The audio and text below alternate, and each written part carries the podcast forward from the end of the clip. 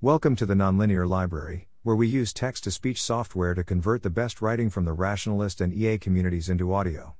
This is Wargaming AGI Development, published by Ryan B. on March 19, 2022, on Less Wrong. I think wargames would be a useful tool for exploring AGI development scenarios.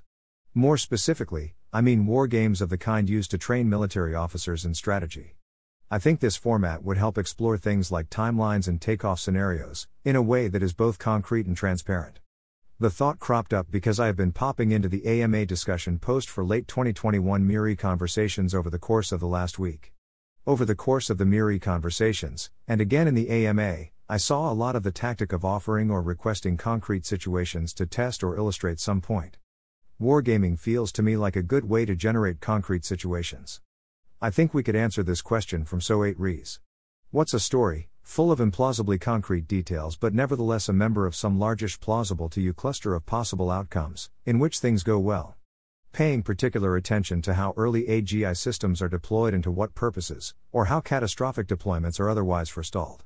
Over the same period I was reading the MIRI conversations, I was reading rereading a series of posts on wargaming at War on the Rocks, which I was linked to from the comments in a book notes post about military innovation. The oldest article of the lot focuses on the usefulness of wargames for teaching and learning. The original motivation for the author was how poorly they thought teaching a course on Thucydides went. As a highlight, I would like to point out a case where they considered a decision that had historically poor outcomes, but gained awareness of good motivations. Remarkably, four of the five Athenian teams actually attacked Syracuse on Sicily's east coast. As they were all aware that such a course had led to an Athenian disaster 2,500 years before, I queried them about their decision. Their replies were the same, each had noted that the Persians were stirring, which meant there was a growing threat to Athens' supply of wheat from the Black Sea. As there was an abundance of wheat near Syracuse, each Athenian team decided to secure it as a second food source, and simultaneously deny it to Sparta and its allies, in the event the wheat from the Black Sea was lost to them. Along the way, two of the teams secured Pylos so as to raise Helot revolts that would damage the Spartan breadbasket.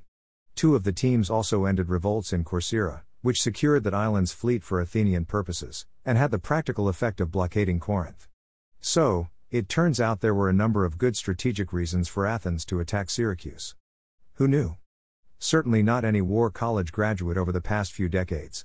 The article also references benefits from playing the game diplomacy, which has been mentioned around here for similar purposes for a long time.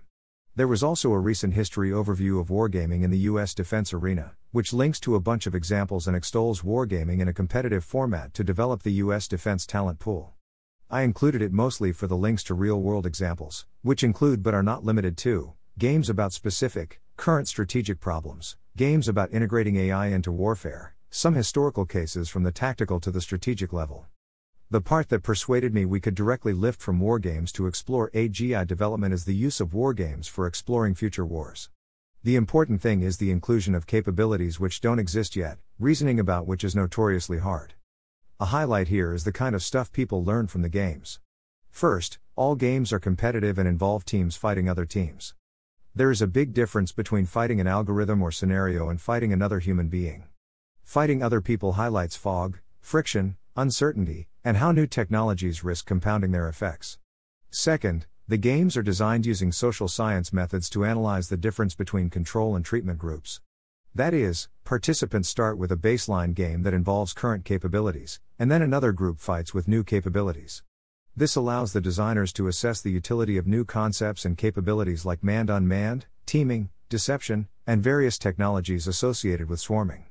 Finally, I read a walkthrough of one of these future games and its consequences, which provided me more of a sense of how such a game would operate. This article gives a concrete example what I think wargames could give us. The outcome of a procedure. For generating concrete situations. Including capabilities which do not exist yet. Against which we can compare our models of the future. The setup looked like this. The wargames were played by six student teams, of approximately five persons each. There were three red teams, representing Russia, China, and North Korea, combating three blue teams representing Taiwan, Indo Pacific Command, Korea Conflict, and European Command. All of these teams were permitted to coordinate their activities both before the conflict and during. Interestingly, although it was not part of the original player organization, the blue side found it necessary to have a player take on the role of the Joint Staff, to better coordinate global activities. Prior to the wargame, the students were given a list of approximately 75 items they could invest in that would give them certain advantages during the game. Nearly everything was on the table, from buying an additional carrier or brigade combat team, to taking a shot at getting quantum computing technology to work. Each team was given $200 billion to invest, with the Russians and Chinese being forced to split their funding.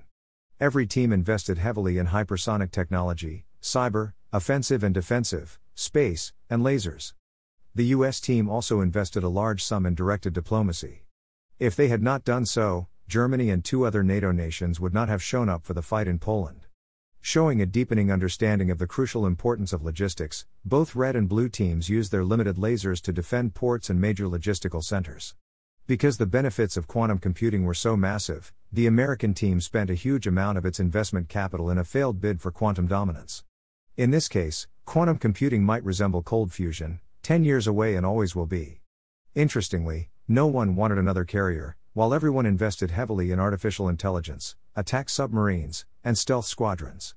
The US team also invested in upgrading logistics infrastructure, which had a substantial positive impact on sustaining three global fights.